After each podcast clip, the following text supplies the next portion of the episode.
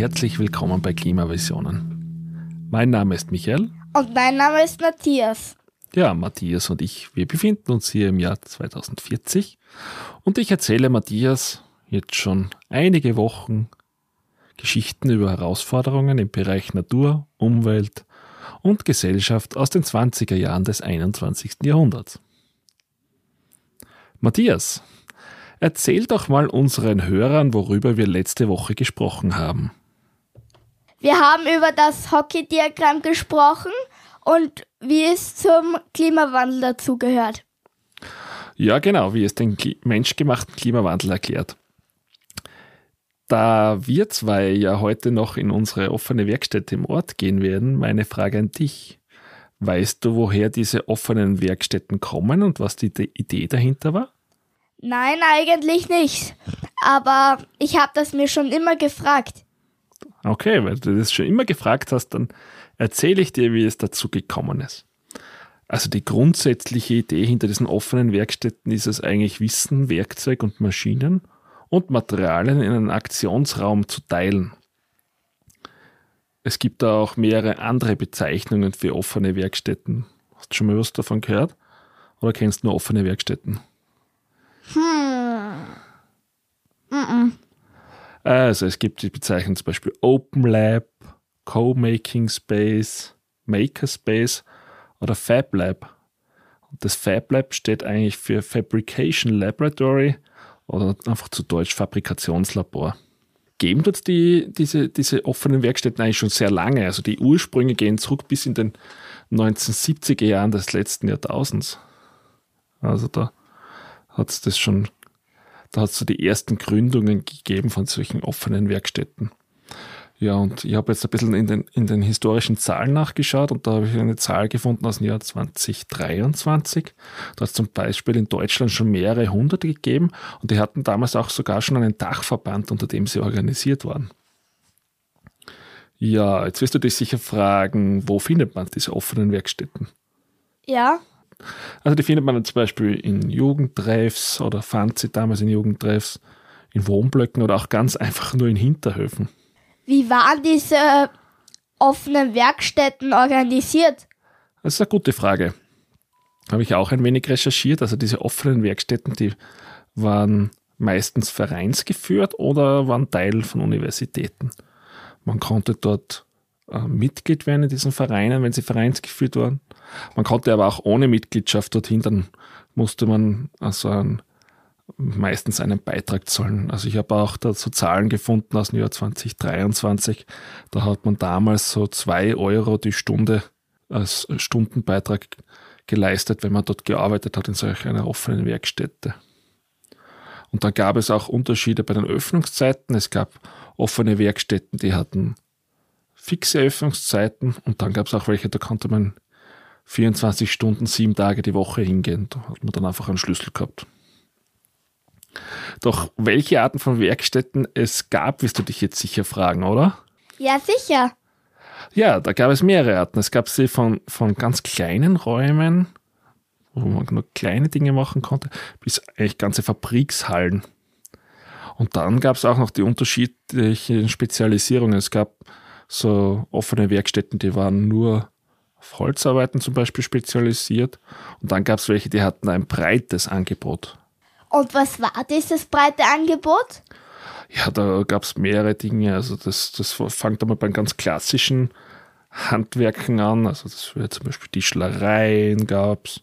Dann konnte man dort schweißen. Dann auch gab es so offene Werkstätten, wo Nähen, Drucken, Töpfern oder auch Fotolabore, wo man ganz klassisch noch Filme entwickeln konnte. Dann gab es noch zu diesen klassischen Handwerken dazu noch gab es sogenannte ganz, ganz basic Makerspaces, hat man das damals genannt. Da waren noch also neue Technologien aus den 20er Jahren. Da gab es dann 3D-Drucker, wo man dann irgendwelche Dinge dreidimensional ausdrucken konnte. Da gab es damals so Filamentdrucker, da kamen die ersten auf. Dann gab es Lasercutter, wo man mit Lasern aus, aus dünnen Holzplatten oder aus Moosgummi oder so äh, Dinge ausschneiden konnte. Und dann gab es auch schon moderne, wo man mit äh, computergesteuerten Fräsen arbeiten kann, sogenanntes CNC-Fräsen. Und dann gab es noch ganz moderne Fabrikationstechniken, sozusagen. Man hat es damals so getauft, Hightech um die Ecke, offen für alle.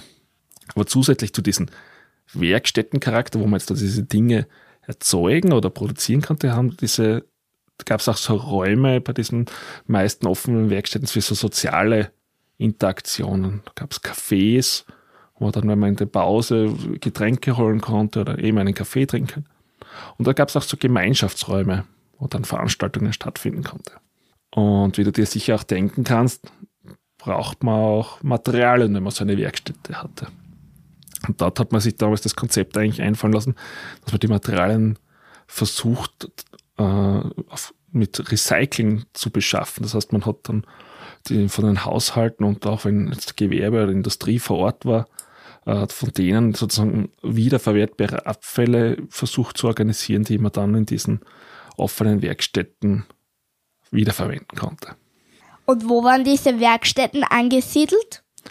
Ja, es gab diese Werkstätten eigentlich in den Städten, wo es eigentlich die meisten gab, aber auch am Land. Mm, in den Städten haben diese Werkstätten dazu beigetragen, dass sie diesen, den öffentlichen Raum eigentlich mehr oder weniger belebt haben. Ne? Und damals, in den 20er Jahren, war es leider Gottes sehr üblich, dass die, eigentlich die Innenstädte immer mehr verödeten, auch diese öffentlichen Quartiere. Einerseits, weil man hat die, diese Innen, Innenstädte eigentlich entfunktionalisiert durch Kommerz und autogerechte Nutzung das heißt, dann hat man eigentlich diese ganzen, damals gab es diese vielen Shopping-Center an den Rand der Städte und eigentlich die Innenstädte sind dann, hat es gesagt, gestorben und damit sind auch diese kleinen Geschäfte gestorben. Und gleichzeitig haben sie zur Belebung beigetragen, indem dass man gesagt hat, das waren eigentlich so Treffpunkte für die Leute vor Ort. Früher gab es dann Cafés oder ganz früher gab es so Dorfbrunnen und jetzt da haben sie dann eben diese offenen Werkstätten als das etabliert, wo man Leute treffen konnte und einfach nur zum Tratschen.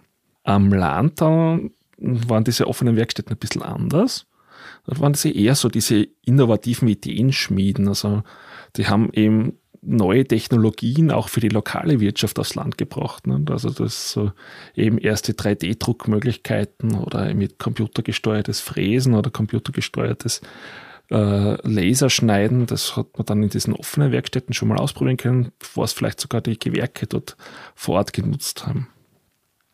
Dann gab es auch die Möglichkeit, dass diese mobilen Werkstätten also dass diese offenen Werkstätten mobil wurden. Das heißt, dass man, dass man noch besser zu den Leuten kommen konnte, indem dass diese Werkstätten auf Anhängern oder auch auf, auf LKWs montiert waren. Und andere Themen, die jetzt nicht so Stadtbezug haben, waren eigentlich auch so, so landwirtschaftliche Themen, also so Workshops für Haltbarmachen von Lebensmitteln. Dann haben sie diese offenen Werkstätten auch engagiert, um alte Sorten zu erhalten, die wir heute noch nutzen können. Ökologischer Landbau und auch so Brauchwassernutzung und Brauchwasseraufbereitung. Was passiert es so in diesen offenen Werkstätten? Das hat sich eigentlich seit damals nicht groß verändert, so wie auch heute gab es dort Interaktionen so auf mehreren Ebenen. Also die eine Interaktion, das habe ich schon gesagt, das war das Handwerk selbst. Das heißt, man hat dann Gegenstände hergestellt, so auch wie heute man hat sich Wissen aufgebaut. Und wenn man jetzt da keine Erfahrung hatte, zum Beispiel mit Arbeiten mit Holz, konnte man dort Erfahrung sammeln von Erfahrenen, äh, sich was abschauen, was lernen. Dann auch zum Thema Handwerk kam auch dazu, dass dort Soft- und Hardwareentwicklung passierte. Oder auch ganz einfach altes Handwerk bewahrt wurde. Dann war auch ein großer Vorteil, oder was dort auch möglich war, es war die Möglichkeit einfach für, für uns selbst Geld zu sparen. Das heißt, man musste oft nicht diese Werkzeuge anschaffen, die man dann für sein Projekt benötigte, sondern konnte sie dort einfach nutzen. Speziell bei größeren Maschinen ein, ein super Vorteil.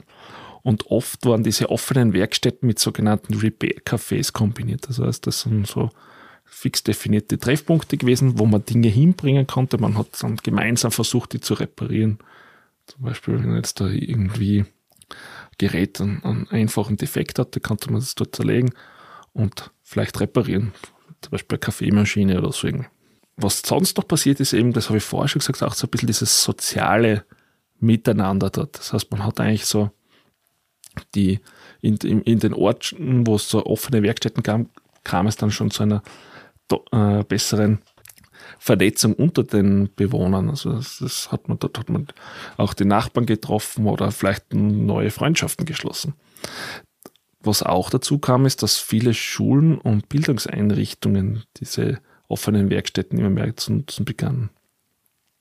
Dann gab es auch oft auch Kunstaktionen, die mit, zusammen mit dieser offenen Werkstätte äh, ausgeführt wurden oder Märkte und Feste, Ausstellungen oder wie schon oft gesagt, einfach man ist nur zum Tratschen vorbeikommen, schauen, wer gerade da ist und vielleicht irgendwas Neues zu erfahren.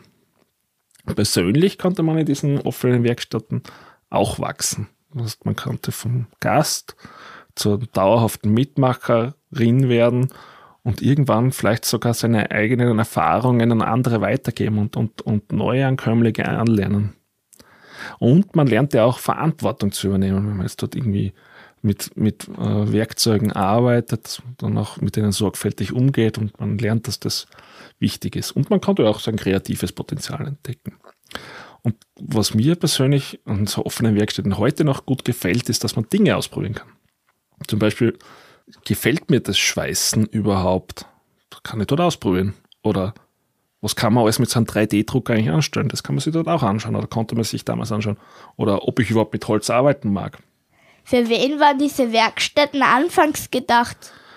Da gab es eigentlich nie Einschränkungen. Also man hat eigentlich jeden empfangen. Das heißt, das, ob das jetzt ein Anfänger war, wie ein Fachkundiger, der waren herzlich willkommen. Es waren Junge wie Alte, immer äh, willkommen. Einheimische und Neuankömmlinge, vom Rentner bis zum Enkel, von Männer, Frauen, alle dazwischen und auch außerhalb. Wichtig, es waren einfach mehr Generationsräume. Ja, diese NutzerInnen, das war auch immer wieder Vorteil, dass dort als Nutzer konnte man hingehen äh, und Leute auch suchen für gemeinsame Umsetzungen eines Projekts. Oder man sagt einfach, man wollte einfach individuell arbeiten. Aber wichtig ist, war auch immer ein Ort für Teamplayer eben auch, wie ich schon vorher gesagt habe, Schulen hatten das auch immer nutzen können als externe Werkräume. Oder man, äh, auch Jugendliche waren herzlich willkommen, auch oft in schwierigen Lebenslagen, die einfach Halt brauchten und dort jetzt auch mit, mit diesen Werkstückarbeiten sozusagen wieder in die Gesellschaft zurückkommen konnten. Welchen Nutzen brachten damals den Leuten diese offenen Werkstätten? Ja, wie ich schon gesagt, man konnte Dinge ausprobieren ohne diese großen Anschaffungen machen zu müssen. Also eben, zum Beispiel, man musste, sich nicht einen 3D-Drucker kaufen oder einen Lasercutter, die damals sehr teure Geräte und auch heute noch sehr teuer sind. Man hat auch eigens geschaffene Dinge, haben, hat man auch gemerkt, die haben immer einen größeren Wert als Konsumwaren. Also alles, was ich selber mache, wird dann auch viel seltener weggeworfen. Und das ist natürlicherweise viel, viel besser für die Umwelt, wenn Dinge viel länger behalten bleiben.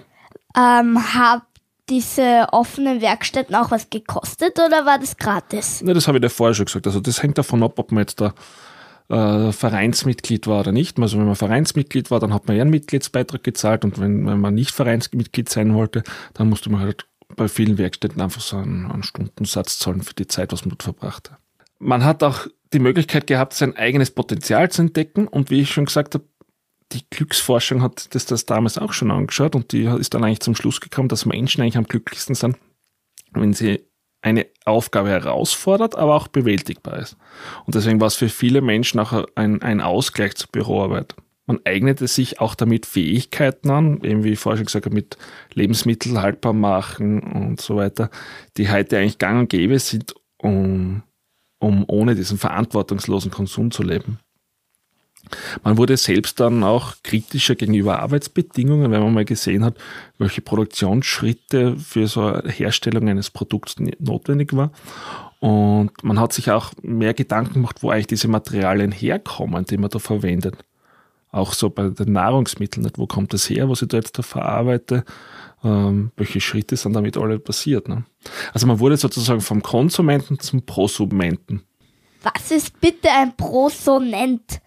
Ja, das ist ein Kunstwort zusammengesetzt aus Konsument und Produzent. Also man produziert etwas in der Werkstatt, das man gleichzeitig dann konsumiert. Das ist ein Prosument.